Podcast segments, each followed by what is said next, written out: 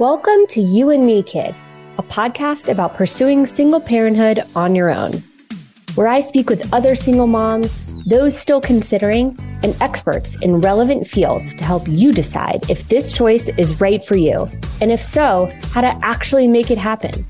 I'm Sarah Hubbard and as a single person wanting to start a family, it took me way too long to figure out my options, navigate the process, and get a real sense of what the day to day experience of raising a baby on my own would actually look like. So it is my sincere hope that this podcast helps guide you through some of those big decisions and provides a lot of honesty and a little humor along the way. Thanks so much for listening.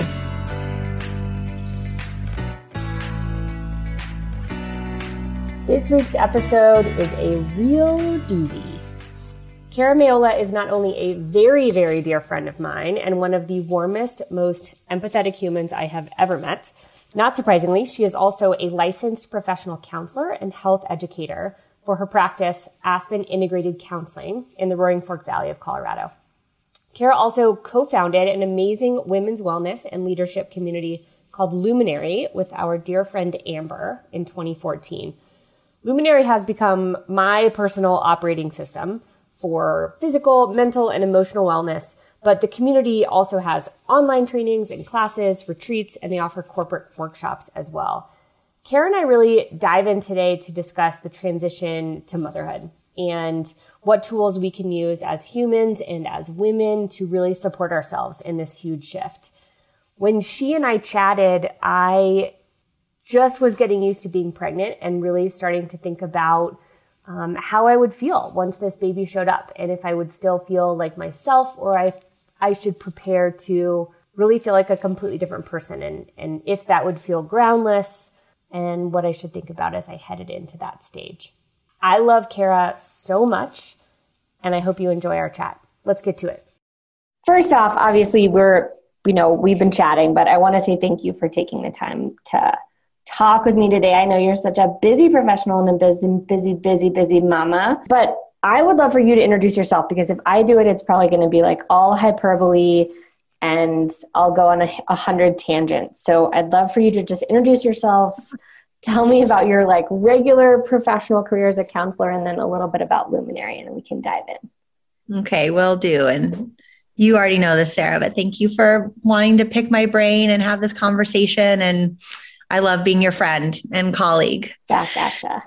So, my name is Cara Maiolo. I'm a licensed professional counselor, and I have two businesses. My first business is called Aspen Integrated Counseling, and I'm a psychotherapist for adults and adolescents, and it's based out of Carbondale, Colorado.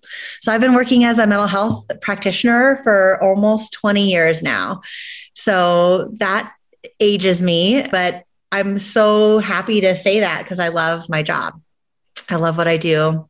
I love the people I work with, and I have a job where I can keep learning and growing, and it is really rewarding. So it's my favorite thing. And then my other business is called Luminary, and my business partner and I lead retreats and workshops that help people develop self leadership skills.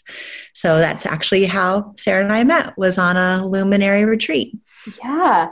And both of those are kind of the reason I wanted to talk to you today, not just because I know you as a friend and I know you're going to be so helpful with this kind of topic and questions I have, but because I had the absolute pleasure of coming to one of your seven day luminary retreats and, and the things that I learned have absolutely become my operating system on a day to day basis for navigating everything from work to IVF to relationships to friendships. And so I think your skill set in kind of both of those paths is really kind of what I want to dig into a little bit today. And I love it. I'm honored and it's just a treat to be here and to talk about it. I should also say that I'm a mom. I have a five year old little boy named Keppa. So I come at this conversation both as a trained professional, but also as a mama of a five year old too. Yes, that's the most important part. Mm-hmm. I love that. Well, we've talked a little bit about this, but just a little bit of background in terms of kind of, I was trying to think about when my thoughts around why this would be a helpful topic have popped up. And I was thinking, they originally, I think, started coming up way before I even pursued parenthood when my all my friends started having kids a long, long time ago. Most of them have five, seven, eight year olds at this point. And I watched them, both working moms and non working moms, go through this big identity crisis, but I think really feeling like all of a sudden they became a mom and they were nothing else. And there was some isolation there. There was some who am I there. There was the things that I loved I'm not doing anymore stuff there. And I think it took a really long time for a lot of them to start to vocalize some of that. And so I've been remembering those conversations as I get very, very, very close to having this baby around kind of it's it's just such a crazy thing because I feel like any other life transition you kind of know how to prepare right? I'm taking on a new job. I know what that looks like. I know how to adjust my schedule. I'm moving or I'm doing something else. There's like things I think I'm going to need or things I, I know that I'm going to need to take care of myself in that process. But this is the biggest, most like dramatic transformation I probably will ever go through in my life. And I have guesses around what I'm going to need, right? Or how it's going to feel, but there's absolutely no way to predict it. But what I do know is that it's probably going to feel really groundless a lot. And I think, and it's going to feel really different. And it's such a crazy thing, even to look at my calendar. I was scheduling a meeting today and I was like, oh, I'm scheduling a meeting for after the baby's born. I don't even know who I'm going to be on this date. like, I don't know who mom Sarah is going to be or think or feel or. Yeah. And that's just such a crazy thought. It's just so mind bending. And so, I was just so thrilled to talk to you today about just kind of, first of all, your experience and, and kind of how that happened for you as a, as a mom and a working mom. And then maybe we can get into kind of some of the things that you've heard with your clients and some of the kind of resources or helpful things for almost new moms or new moms to think about as they're about to like go into this totally new world. Yes, I love this topic. And I think the only thing that's going to limit us is time in yeah. the conversation. The topic of women's health, women's mental health, and figuring out how to navigate a life changing journey and having the tools to help us get through this. It's a topic I'm really excited about and passionate about. And one of the first things that came to mind when you invited me to talk about this was thinking about how this experience is a big change. And you described it as a crisis for some women, like an identity crisis. And whether it feels like a crisis or it's really easy, I think it just depends on the person and what's going on in their world, but it is a big change. And what I know about human beings is that human beings have a complicated relationship with change parts of us want change, crave the change, are 100% behind the change. Parts of us resist change, get uncomfortable with change, don't like change, fear change, avoid change. And parts of us just feel kind of mixed up and ambivalent about it, like parts of it and don't like other parts of it. And so, this is one of the biggest practical lifestyle changes a person could make the choice to become a parent. And it's a financial and logistical change, and it's a big relational and emotional change. So, yeah, there's no getting around change. And change in the beginning, when it feels hard, I think it feels hard because with change comes destruction. And what I mean by that is change requires a deconstruction mm. of what used to be, whatever that form used to be. So, whatever our schedule used to look like, or whatever our sense of self, or what we did with our time, or how we saw who we were in the world, whatever that construction is, big life changes force a deconstruction of that. And I think that when things are being rearranged and it's like a puzzle that's being taken apart, that feels bad usually, even if it's a desired change, even if it's a change you most deeply want, there's no way to get around. Like the pain that comes with deconstruction is not optional, it's just a part of the change process. And also a part of the change process is those pieces kind of being apart for a little while like we've taken apart this this form and it's all deconstructed and it looks like a million puzzle pieces that are like maybe it was like a vase that looked a certain way and then it got shattered and, now it's on all these different pieces and now i need to rebuild another vessel to hold water, but it's never going to look like it did before. So the first stage is like that deconstruction. The second stage is the piece is kind of all being hanging out there, like not actually making a form. And then I think the third stage is things starting to get put back together. And then the fourth stage is like now you have a new new vessel or a new form. And I think that in that change process, there are exciting and parts of that that may feel good to someone and they're also really difficult, stressful, scary, painful, overwhelming parts of it. I love that what you say deconstruction too, because I think the word that's been popping up a little bit for me recently is is grieving this the things I'm saying goodbye to. And I mm-hmm. think, you know, that maybe that's travel or free time or, you know, just just freedom in general, like in at the movies. And I I'm like, oh my God, I'm not gonna see a movie for a long time, or who's gonna watch this kid when I have to go to the dentist? Those just little yeah. things that feel easy right now are gonna feel hard. But I also think every time I say the word grief, I'm it also comes with this idea of am I saying that because I'm assuming this is going to look a certain way based on what either other moms or society has told me is going to look like? And maybe I'm open to creating my own reality that involves travel or more freedom or balancing things out a little bit and doing things a little bit differently with this kid or is that really the way it's going to be right? So with that grieving I'm, maybe i shouldn't be grieving. Maybe this isn't going to be what x person told me it's going to be or society told me it's going to be or some show told me it's going to be. And so i like waver with all of that. Should i really be sad about it when i don't even know what it's going to look like? You know i go back and forth daily on those two.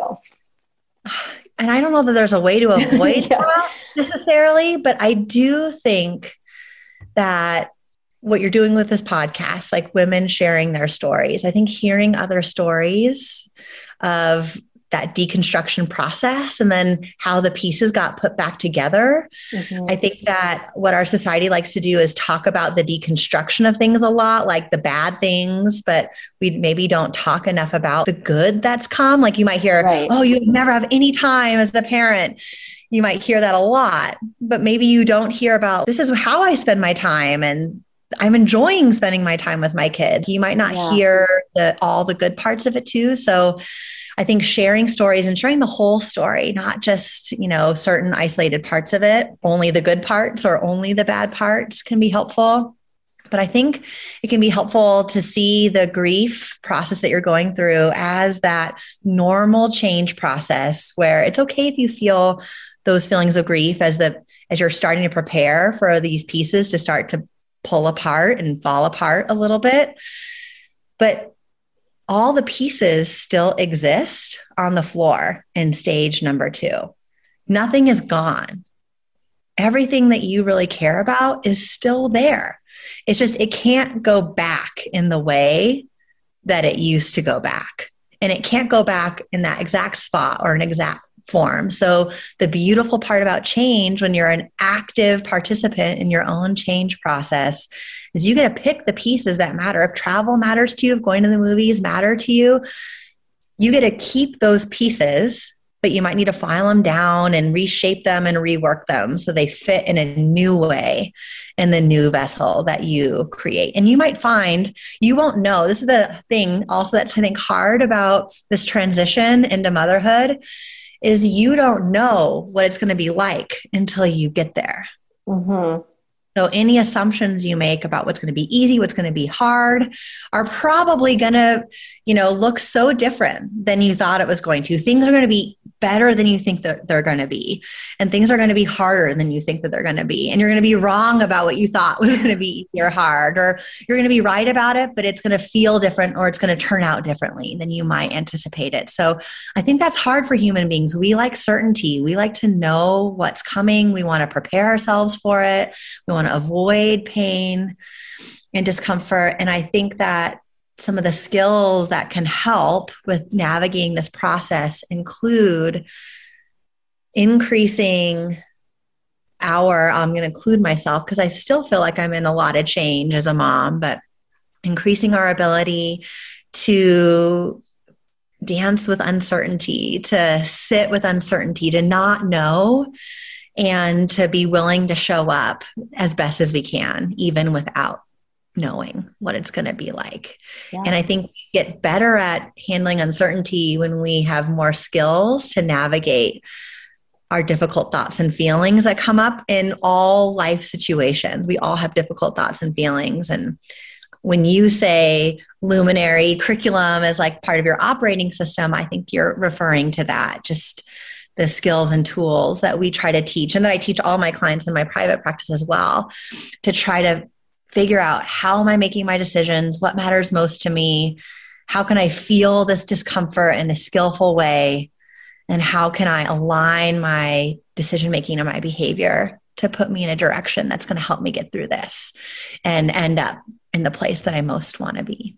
Well, let me ask you this if you don't mind sharing as a professional with that lens, but also someone who went through this personally as a working mom what when in your early days of parenthood or not even early days like as you said they're still continuing what were you know what was kind of that experience like for you in terms of what you expected versus what you didn't expect? What were some of those moments for you that felt really surprising or important? Yeah i love to share that. So me just like any other human i come into that life change with some strengths and then some things that are really hard for me. And I came into that life transition, I think, with quite a bit of skills being able to navigate the ups and downs. So that actually wasn't the hard part for me. The hard part for me was so different than that. So I want to share my hard part, but we can loop back to the other my the skills that I think could help people, but my hard part was that I so I, it was a planned pregnancy. It was a pregnancy that I, and I'm married and have a partner. And it was a pregnancy that we had, you know, thought about for many years and then consciously decided to enter into it. I prepared work, I had prepared, I'd done all the preparation. So I felt like I had my feet underneath me going into becoming a mom. And I think I felt open. Things are going to change. How am I going to change? I'm ready for change. I'm embracing change. I'm welcoming change.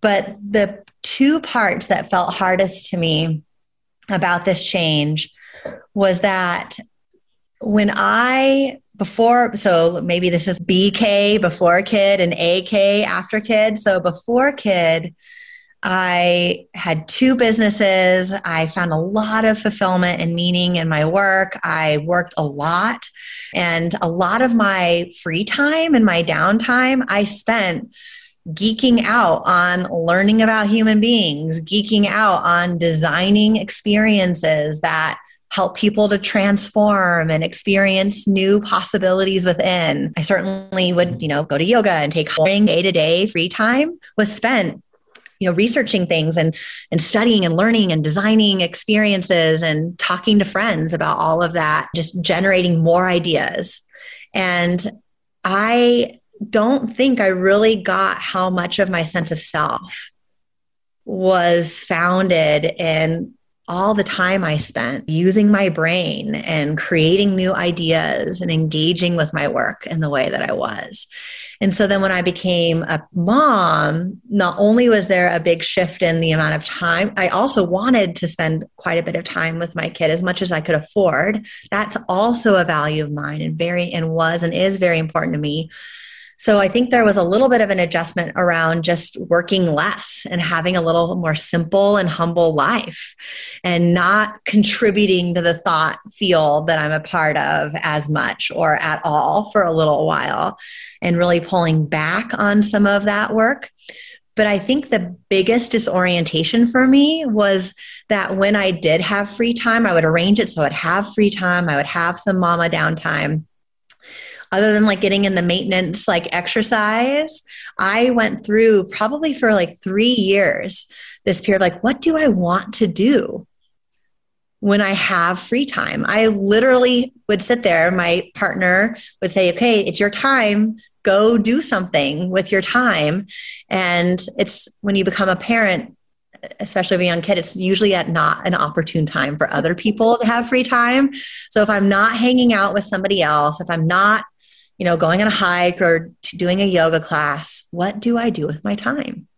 And so that was a huge, I'm happy to share more or less about that, but I literally had probably at least one solid year of just sitting in my free time. I have no idea what I want to do. And at one point, there's so much I could do and be interested in, but I have so little time. I can't really do it. So what do I do? And it, that was my crisis is like, who am I if I'm not, if I don't have ample free time to create all of these work things and I have two hours? do I want to read? Do I want to go on a walk? Do I want to call a friend? do I want to learn pottery? Do what do I want to do? And that I didn't find the answers to what I want to do with my free time until I had lived. I was still putting the the vase back together. And so I didn't really know what I want, what would feel deeply rewarding and nourishing for me until I had lived a little bit longer and sat with all those pieces kind of hanging out there with all this question unanswered for a little while. Like, what do I want to do with my time when it's just for me? So that was one thing that was hard for me. Should I move on to the second or do you yeah, want to ask? No, that that's great. And I I think too so much about the energy factor around that too, right? You're coming into it with such a different battery than you would have before where oh i have 15 minutes pre baby times. You could do whatever you wanted with that 15 minutes with a full battery. But you know even after being pregnant for nine months i'm like that just those 15 minutes of what i am what i want to do versus what i am capable of doing or my brain or my body are capable of doing are just so different. And there's days where it's like yeah i would love to go have some amazing conversation for an hour with a friend. The only thing I have the energy to do is nap. so, totally. No, I think the energy thing is yeah, your energy and that shifts throughout early parenthood as your kid goes through d- different stages, your physical energy and your mental capacity. And I, I can think of friends who didn't have this struggle that I had they already had a couple of hobbies that they just love doing. They would go pick up their weaving. There, I have a friend who's a beautiful weaver and um, gorgeous blankets and pillows, and she would just do a little bit of weaving when she had time. It was easy for her. I just came into this experience not realizing how much of my sense of self and how I enjoy my time was kind of these bigger ideas, bigger work, bigger time commitment projects. And not only was my brain not working that way, but the logistics of the amount of time I had or was willing to give as well to those things really constricted. So that was a big identity shift. The other thing that was hard about this transition for me, which I think is an interesting topic given the people who might be listening to this podcast, is that I was lucky. And again all this is so personal depending on like your life situation your strengths your challenges. My per- specific life situation is that i had a partner. We were married for over 10 years before we decided to have a child. We have had and have but had a really solid relationship worked together really well, found a way to be compatible and work through, you know, life stressors and ups and downs. But nothing has had a bigger impact on our relationship than having a child. Having a kid completely changed the way that we operated with each other. And that could be like a whole other podcast, a relationship podcast. But a lot of what was difficult in this transition and identity development for me was well, first of all, I am myself and I, I want to show up and be a good friend to myself. Second of all, now, which feels way more demanding, given that there's a human being that needs to stay alive and that I'm responsible for, I'm a mom. So, what does that mean? What does it mean to be a mother? So you're figuring that out for yourself. That can look so different for everybody. And then I'm thinking, well, I'm a wife too, but what does that mean with when I have limited energy, limited time, limited bandwidth for this other relationship that's also really important to me? And my husband went through a little bit of postpartum depression after our son was born. I was fortunate not to experience postpartum anxiety and depression, though it's very normal for mothers and fathers actually to experience some sort of usually temporary and varying in intensity postpartum depression or anxiety. We used to think it was just like a hormonal thing for women, but now we know it's much more complicated than that because men get postpartum depression as well. They're not experiencing the same hormonal changes. So, you know, I have two people that I care about that I need to give more of my time and attention to because they have more needs. And I'm one person. And so that was hard for me to figure out how to redefine what it looks like to give of myself to my partner, as a wife, to my son, as a mom, and retain a sense of self giving to myself. So that's a big juggle. And I'm thinking some of the pros of entering motherhood as a single person is that you don't have another relationship like that that needs your time and attention. And you can really pour yourself into taking care of yourself and your little one. Yeah. Thank you so much for tuning in to the first season of You and Me Kid. My hope with this podcast was to connect with even just a few women who were questioning whether or not they could do this and show them that it is possible. I'm thrilled to say that I've connected with so many of you over Instagram and email, and I'm excited that the interviews have provided some inspiration and a little education as you make this decision.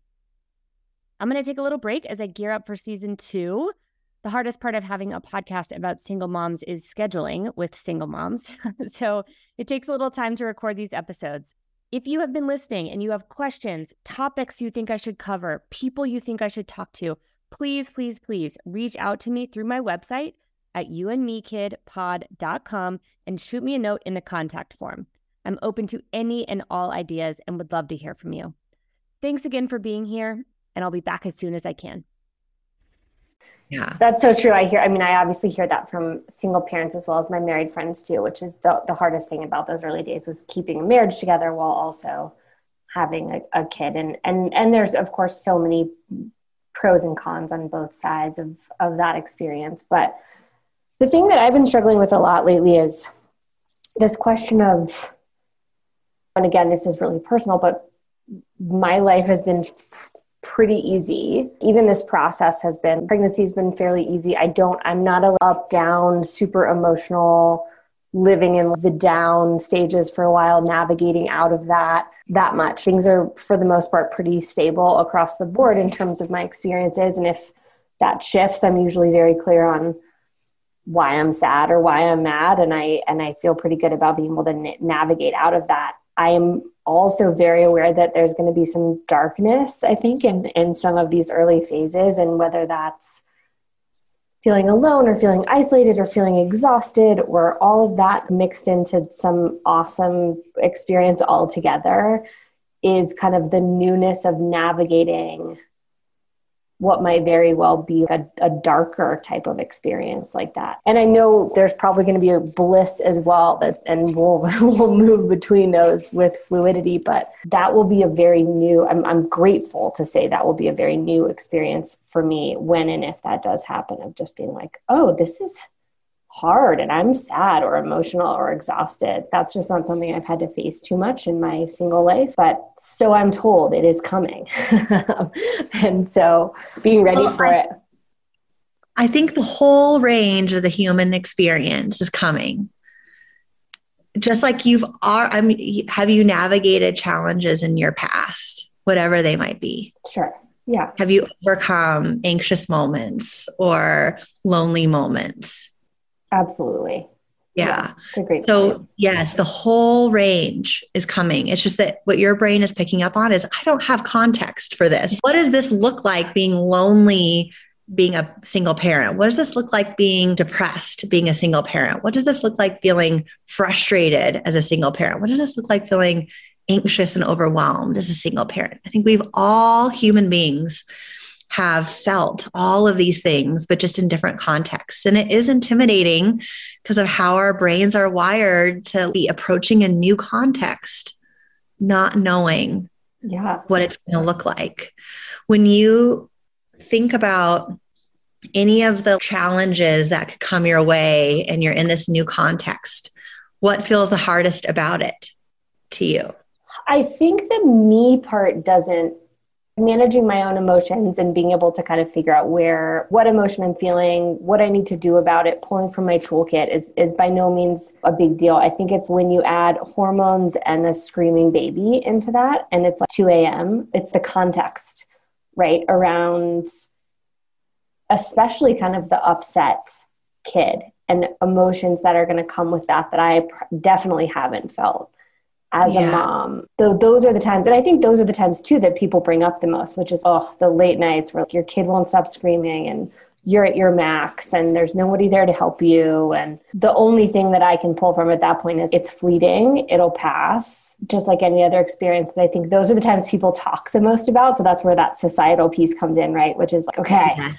this is going to happen we're going to have some nights where it's just us and maybe we're both crying and we'll get through it but i think a lot of people have used this phrase with me which is yeah it gets it's it gets dark it's, it gets it's real it's very very very real and just prepare yourself for that and so that's kind of an interesting new picture that i've been thinking a little bit about what does that mean to prepare yourself? I don't know. Yeah. I think I it's a know. good yeah. statement. I think it's it's better to ask that to make it as a question, to reform that statement into a question. Like, how do I prepare myself for situations I've never experienced before? And when I know there's going to be times where it's going to feel intense and I'm going to feel ill equipped yeah. to meet that intensity. I think that's a beautiful question. How do we prepare ourselves for it? I think I think to a certain extent we can't fully prepare ourselves for because we don't really know what it's going to be. And I think we're best also just being in the present moment sometimes as human beings and relating to what is in the best way that we can. But I do think that there are things that we could talk about today that might be ways to prepare yourself. Let's just say it's that scenario of yeah, you're alone, it is 2 a.m., you're little girl is struggling in some way. You're trying all the things that you know to help soothe her, but she's just not having it. She's having a hard time. And that could be the scenario, or maybe many other scenarios where it feels like it's the straw that breaks the camel's back. Yeah. And you're just don't know what to do. And you're feeling exhausted and overwhelmed and maybe scared what comes up for you when I just paint that picture? What do you feel in your body? What do you notice in your emotions or in your thoughts? I think with this change, I think I've never made a decision that is is permanent. You know, I joke sometimes that the only things you can't walk back are face tattoos and babies. Uh-huh. This is a this is a permanent shift that there's no there's no out button, right? And yeah. I ha- I have wanted a baby with everything that I am forever. So I say that of course with that context too. I think also without having a partner, there's no exit button, right? There's no, hey, I need a break. Can you hold this baby while I go walk around the block? And the reality of knowing those little options are not there, even though I mm-hmm. know I'm going to want them in the moment. And then also, you know, as you said, it's like feelings I haven't felt before, which is like, I know it's going to be a mix of frustration and exhaustion. I'm also going to be really bummed that something's going on with my kid right? And the mm-hmm. empathy that's there. And so i don't know it's it's i'm it's going to be a lot at once which is something i'm not typically i typically don't have a lot of experience with that smush up the mash up of all the emotions you are very Plus experienced helping people with all of the smush up of all of the stressful things in their world and helping them make sense of it and helping them find a path forward. So you actually do have this in you. It just never needed to be realized in this context. So there are going to be moments where it feels clunky and awkward and uncertain, but I think there are a couple things that we could remind you of what you already have inside that could help you navigate those big feelings in this context that you've never dealt with and you're not sure how to deal with it. So, the first thing that could help, and this helps with childbirth as well, is to remind yourself the only way out is through. So, yes, like face tattoos, kids, you can't get out of those, but you're speaking to something that human beings we want to do all the time. When we run into something that's uncomfortable, that we don't like, our first instinct is, I want out of this. I need out. Like, no more. I'm changing this up. And when you become a parent and as you're trying to evolve as a higher functioning adult and a healthy adult, a good reminder is don't just avoid things that make you uncomfortable all the time. That you can make room for the discomfort, that it can be shitty. Like you can just sit there. Like I would recommend you just sit there on the floor with your baby and stay calm and hold her, but cry and say, This sucks. this is hard. This is a hard moment. This is really, really difficult. If I could get out of this moment, I would. But my deeper self doesn't want to because one, it's not possible. No one's coming. No one is going to save me from this. This is mine to do. And two, I wouldn't want to walk away from this moment. This is a growing moment. This is a moment where me and my girl are going to be together, not knowing what to do. and we're going to be together kind of miserable. And we're going to be together losing our shit. And we're going to be together. That's all that matters. All you need is to stay with yourself and stay with your little girl and just let it be kind of crappy if it's crappy. And remind yourself there's no way out of this. The only way is through.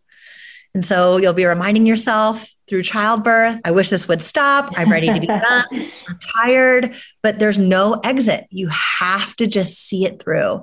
And there is something so amazing that parents have. Even the most high functioning, high productivity parents I know said that I didn't really realize how much I was capable of until I became a parent then you realize what you're capable of. And you only grow that capability by pushing against, having those crying moments on the floor, pushing against it. So rather than being afraid of that moment, I want you to welcome that moment. You don't have to look forward to it and want it, but I think you can welcome it as, oh, this is where I grow.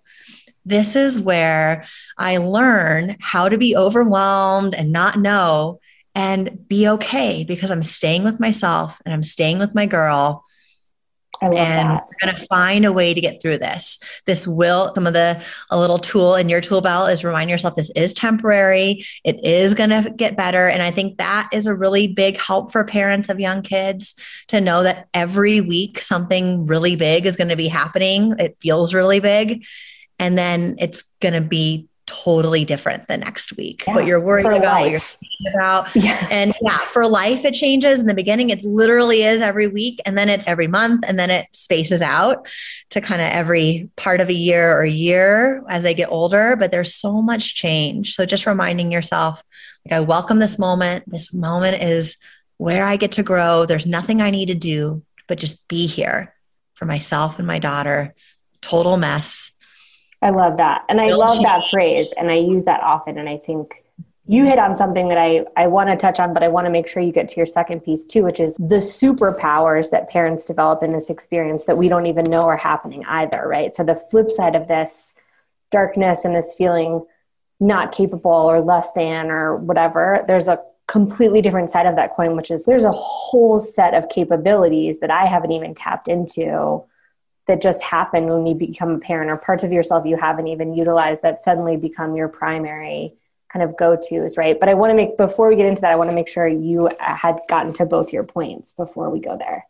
Well i think another thing that might help in that dark crying baby moment is to remind yourself that what matters most in the parent child relationship is just that you are present and showing up you don't have to have it all right. You can make a ton of mistakes. You can not know what to do. And as long as you're there saying, girl, I know you're upset and I have no idea how to help you.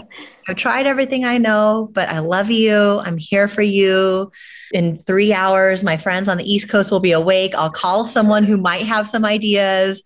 But until then, I'm just going to like half awake, hold you and rock you and remind myself it's okay that this is imperfect and that I don't know what to do. Yeah. I think that I think that women tend to carry a burden of doing the right things, saying the right things, being prepared. Men may carry that burden as well. But I think I know that women carry that burden in a relational context. And just to really, really get that you showing up and being warm and attuned and present even if you have no idea what to do and have no answer to it, is the most important thing. So you can't mess up your child. And if you are being warm and attuned and present more than half of the time, you can't mess it up. And everything else is learning and I'm happy to maybe include in you have show notes a few links of parenting coaches. I have really great free content that I follow and followed, like the Bible, and also a couple of books that I wish I would have had that now I'm now aware of that I think really help in that early baby phase. I love that. I would love any of those resources. So some of this is just resources, but I think the biggest thing is just to when something is happening and the shit's hitting the fan, stop, drop, and roll with what's happening and stay close to how you just want to show up in your relationship. You can be an incompetent mom who has no idea about breastfeeding and be exactly the mom your little girl needs because you just are present, you're tuned in, and you're willing to learn and willing to withstand the not knowing clunky moments, knowing that they're just a part of the package, but it doesn't have to define those difficult moments don't have to define. And I do want to say one thing, and let's talk about parent superpowers. Don't underestimate, and you don't know this yet because you haven't experienced it.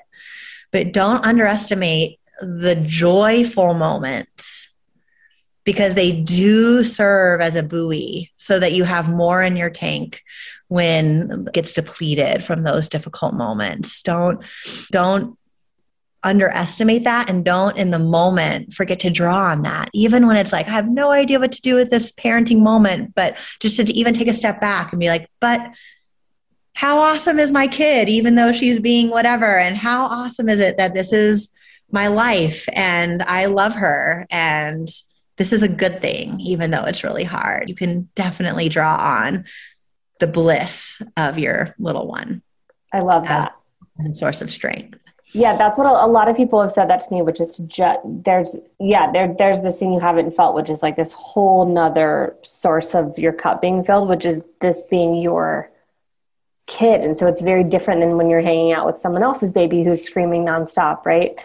It's just a it's just a totally different experience and you're living in a totally different mind, body, and heart because it's just a completely kind of new understanding. And I, I love the idea too. I mean, we've talked a lot about I say sometimes that it, it, makes a lot of sense for me in my dating life that I would meet somebody after having a baby because this is the thing that I wanted the most my entire life. And it's almost somebody, you know, spending their whole life talking about, God, if I could only be a musician, that's all I want in the world, right? And then you become a musician and you open up this part of yourself that you always knew was important to you. And so it makes a lot of sense to me that this is the order that my life is going in, but I also know that I'm going to be a different person in this experience. And I'm excited to meet her and see what she's capable of and see how this changes the the strengths and capabilities that I have now and gives me some new ones. And I'm I'm very interested to see what kind of mom superpowers come out of this. And I've certainly heard from other parents that they're like oh man I had no idea I was this or I'm more empathetic in my work or having a kid has affected my entire perspective on this other subject or opened up a part of me to pursue a career path I didn't even know I was interested in, right? And that's the stuff that I just find so fascinating as well is on the flip side, how it changes you in a really positive way.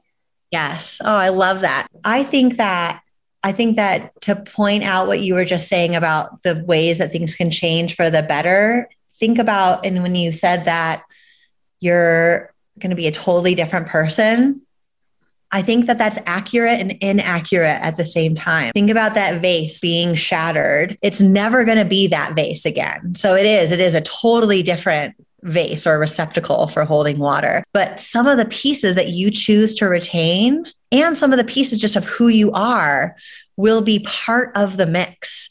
But the life experience of becoming a parent either naturally will let a few new pieces appear on the floor that you can play with or will require you to shape a new piece that's going to fit in this spot because you need to have this capability that you didn't have before. And now you're going to do it because there's nothing like a child to help you say well it doesn't really matter what you wanted or what you thought or what you were ready for. What is is and you're going to deal with what is. So jump in and and make it happen. So yeah you'll have new pieces to work with but you will have you can keep the best parts of you. And also the worst parts of you usually show up under stress and change. And so you can work on those and shape those and smooth off those rough edges a little bit too. So yeah you'll be a newly constructed person but still retain many of the things either of your choosing or that are the most important parts of the essence of who you are. Someone i do want to say oh go, ahead, ahead. i was just going to say someone said something amazing to me the other day too which is that so often, especially when you're just pregnant and this baby isn't out in the world, that it's me, I'm a solo parent, I'm doing this on my own.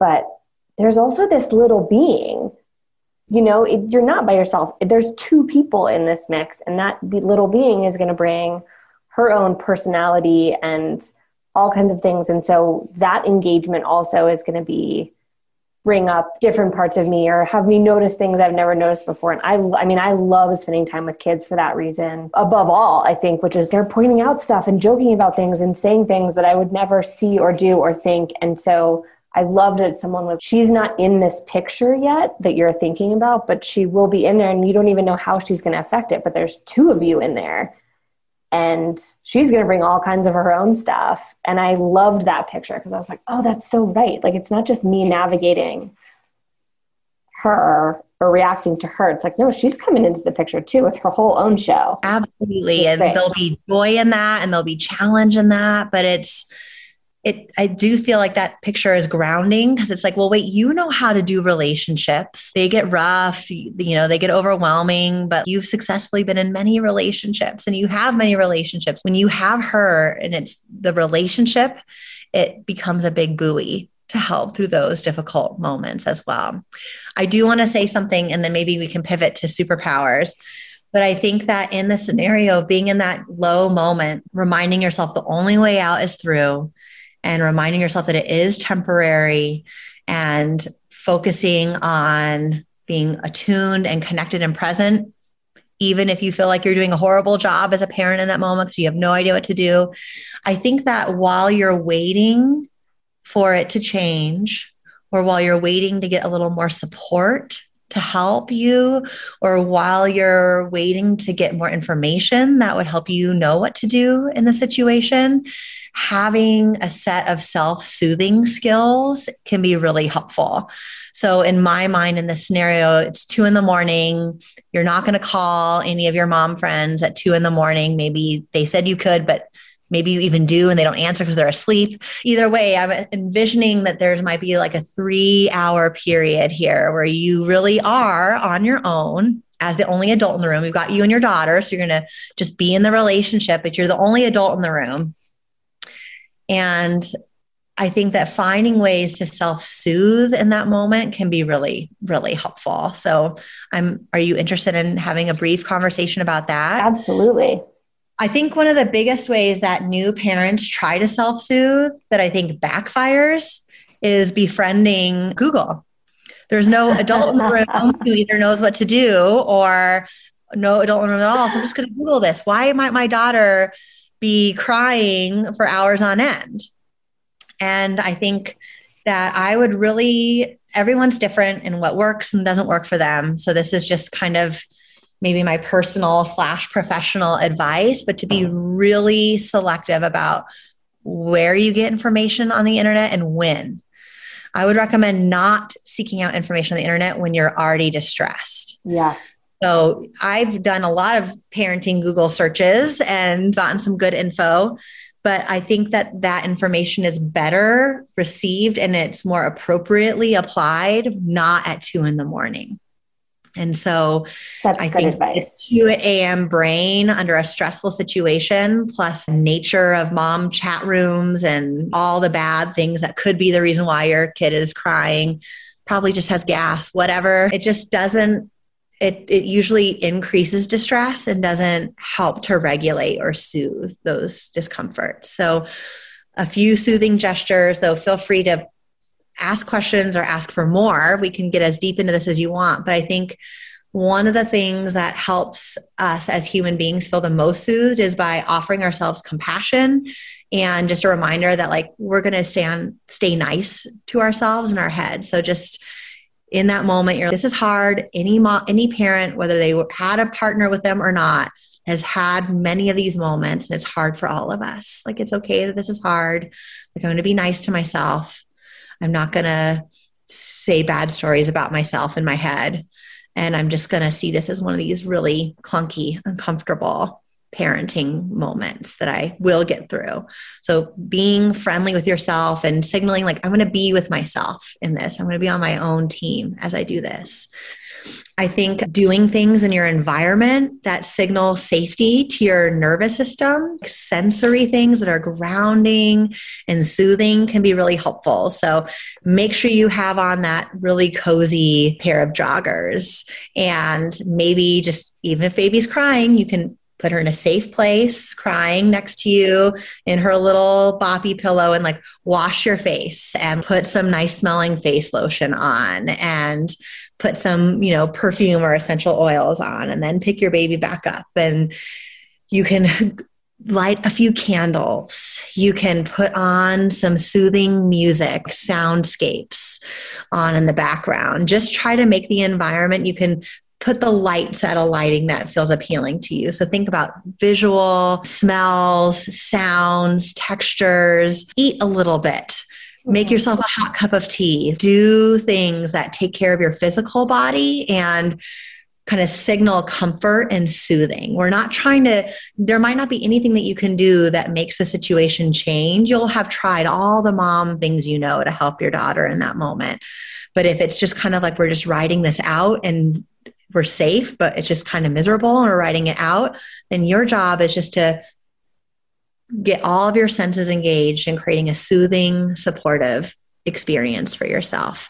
Other things that might be soothing are journaling a little bit about it, just putting on her, putting her on your chest and sitting and bouncing up and down and then typing at your standing desk, just journaling about typing about what you're feeling and what you're going through, or just organizing your questions for maybe calling your pediatrician in the morning or calling your mom friend. I recommend every mom have two mom friends that they primarily get their advice from and have it be two different maybe two different approaches so that you can learn so you don't want to crowdsource to too many people mm-hmm. but have like two moms if you if you have that resource available that you can maybe just get permission to email in the middle of the night all of your questions when they're there and that you don't expect them to email you back until they have a moment in their day, but you can start to make lifelines and connections for yourself in the middle of the night by sending out emails, asking for questions, and maybe trying to set up a little bit of social support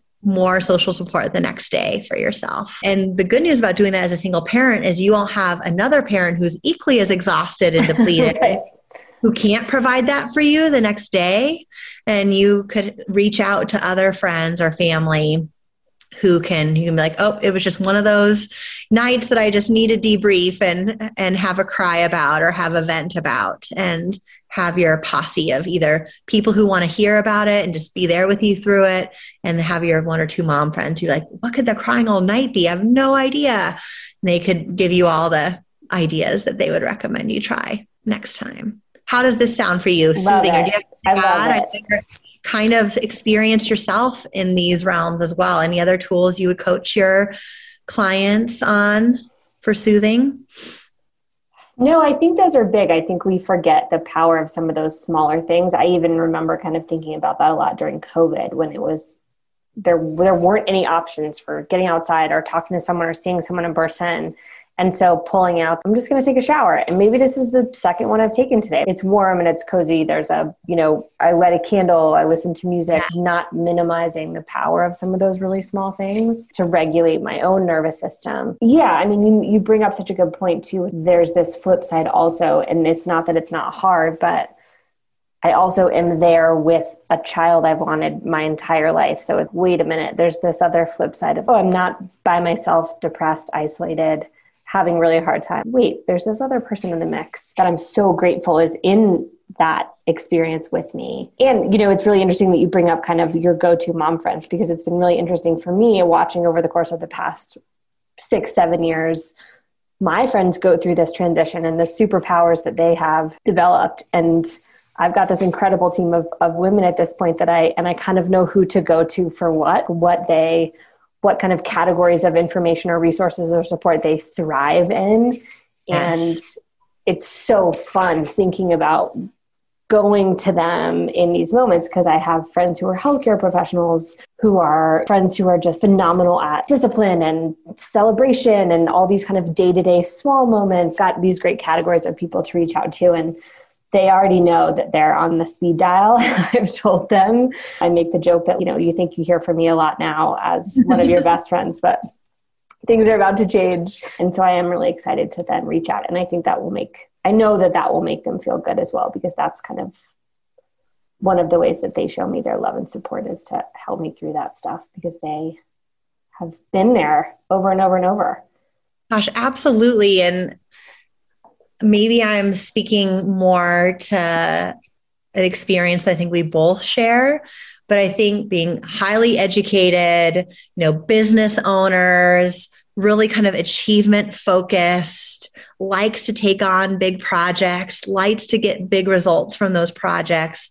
I think that it can be there can be a difficulty. And I think outside of that characteristic that I just described, I think many mothers feel like I'm failing at this. I don't know what to do. I'm bad at this. And it feels like our worth or our value as a person, as a woman, as a mother is diminished when we face our incompetence or our lack of knowledge or our lack of experience.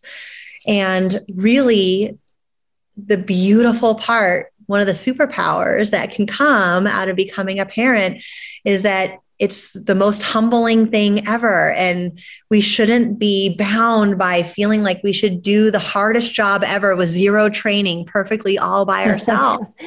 we need each other to do it. And so, if it's hard for someone to reach out and show their vulnerability and admit that they don't know what they're doing and share difficult emotions with their friends. Being a parent is a great opportunity to practice doing those things. So I love that you already plan on having people on speed dial and reaching out and asking questions because part of the growth process is starting to be very aware and very comfortable with your human humanity and your humility and not having it all together, not knowing everything, but being willing to learn and willing to let people know that you need to learn and reaching out for support. So I would say a superpower that many people get in whatever degree they had before, it gets stronger is an ability to admit that you don't know everything and ask for help. What superpowers did you realize that you had when you became a mama? I think or developed. I think you didn't have before. That is a really good question. I think there are two different questions. Like, what superpowers did I kind of already have that really came out when I became a mom? And then what superpowers did I develop? Okay. Yeah, Okay. Yeah. Okay. So, a couple of superpowers I think have been revealed in this five year so far growing journey for me. I think one superpower, and I hope it's okay that I use a curse word in this. I've already used a few. So hopefully that's okay.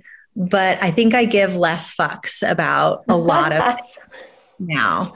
And I think that is a superpower that I got after becoming a parent is really getting a one a lot more comfortable letting go of things that aren't important even if I care about them still or even if they're important, but just less important. And I think I've gotten a lot better at in the giving less fucks about not thinking so much about what other people think. And I think a really important survival strategy as a young parent is to create kind of a barrier between yourself and all of the unsolicited advice that you'll get. And there's a lot of opinions too. Oh, and there's a lot of that. That's why I say just have your crew of two to maybe four moms and two to maybe four professionals that you follow for advice and then just cancel out all the noise. But becoming a parent, you have to care less about what grandparents think about what you should be doing. You have to care less about what your sibling did. You have to care less about how your friends do it. You kind of have to really this is and this is a superpower is just trusting yourself and trusting your baby just you trusting that you're doing the best you can with the information you have can change course and pivot when you get new information and trusting that your kid is her and you're attuned to her and you're just doing your best to figure out what's right for her and for you. And so caring less about what other people think, caring less about how I could be spending my time and just more about what I am doing and how I am choosing to spend my time. I think I still have room to grow in those areas, but I think it is a superpower where you just, you don't, it's out of necessity. You just can't care anymore and you can't do it all anymore. So you just care less about the things that aren't really that important and you just fully put yourself into what is right for you in that moment. That's one superpower thing I've gained. I was just going to say, I think anyone who's pursued single parenthood or gone through IVF or any of that is probably I'm already getting a lot of experience with the unsolicited advice and not even mm-hmm. advice. I think people unsolicited feedback or opinions. All of it. Yeah, yeah, I think people are there's a lot of who's coming to live with you in those first few weeks. And when the answer is no on their face and their eyes, how are you gonna do this? It's just I think it's other so many other people's experiences being put on me. Even recently, a lot of people just, well, who's going to be there and who's going to live with you and and i think building that bubble around myself has already begun so i love that you brought that up again because i'm already so you're already on that one. yeah. IVF journey has helped you develop that superpower, and you'll be well equipped to just maximize that superpower. Giving zero fucks already in process. Yep. I give a few fucks, but I give less, important ones. less. Yeah, yeah. Exactly. I think another superpower, I think a superpower that I had and that I really relied on coming into this parenting journey is I don't quite know how to describe it other than just an ability to kind of take the long view mm-hmm. on things and maybe that looks like patience. I don't always feel patient. I don't always act with patience as a mom, but I think in general, I've really cultivated the ability to see things from a big big perspective. So I do that with clients like what's the big perspective here? I do that when I develop curriculum and workshop experiences like what's the big picture here? What are we going for? And and getting that in that big picture and where we're headed, being patient with that journey and just expecting there to be ups and downs along the way and difficulties along the way and being willing to just experience all of that and, and being able to keep that long view is a strength that I think I have and that I have relied upon a lot becoming a parent, whether I'm having a couple weeks or a couple days of just kind of feeling off with my partner, keeping that longer view. This is a new chapter in our marriage and it is hard and I don't like it, but I think that there's going to be a way for us to figure this out. We might need more tools, we might need more support. We might need to have many more conversations about this, but eventually, like our feelings and thoughts on these things are going to evolve and we're going to figure that out. Or if it's something I don't know what's happening with a young baby, it's like, I don't really know what to do, but there are a lot of people who know, and I just haven't talked to them yet. And eventually I'll figure this out. Eventually. So I think whether that be a long view superpower or maybe an optimistic superpower, thinking that most things are figure outable. It's figure outable. I don't know the answer yet, but I'm willing to just take that long view, knowing that it's, it's going to work itself out in some way. I love that you said that. And those are things that I'd certainly have come up in other parts of my life. And I love that we're pulling them into this discussion because it's just not surprisingly reminding me and, and everybody else about what the tools they already have that can be repurposed. And the, the other thing is we kind of wrap up here that I've been thinking about a lot lately is my my best friend is a midwife and she the number one reason why she said she was really pulled to this career was that it's the oldest job. Mm. Like there, there's no older job than delivering babies and helping people deliver babies.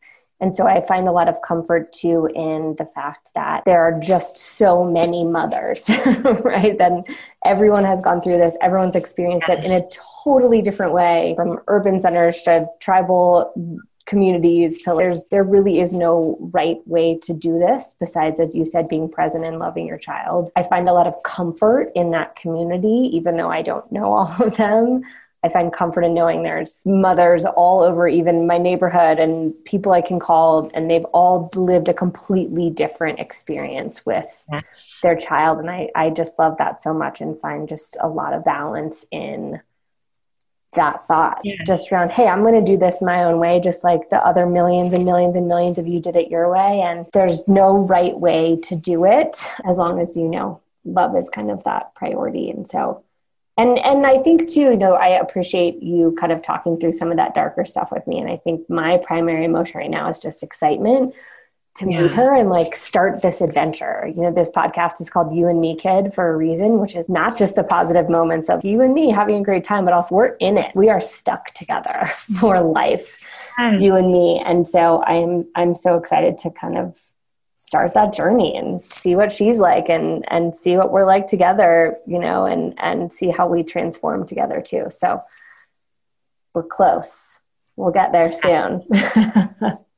And I'm just grateful to call you a friend and want to be there for you along the way. And as you're having the experience, maybe we can think of other podcast moments to invite people going through the same thing that you and I have gone through into these deeper, more connected spaces. No, I love that. And you are definitely on my list of speed dials for the tools. I am excited yes. to build on the toolkit I've already learned from you and, and have that with motherhood. So thank you for always yes. being there for me. You're welcome. Thanks so much for listening to today's episode. I hope you enjoyed it. For more information about the podcast or me, go to youandmekidpod.com. See you soon. Thank you for listening to this episode if you or your company are looking to jump into the podcast world, now is the time. The Plug Agency is here to connect you to the full power of podcasting. You just record and leave the rest to us. The people are listening and want to hear from you. Theplug-agency.com. That's theplug-agency.com. Click the link in the episode description for an exclusive offer.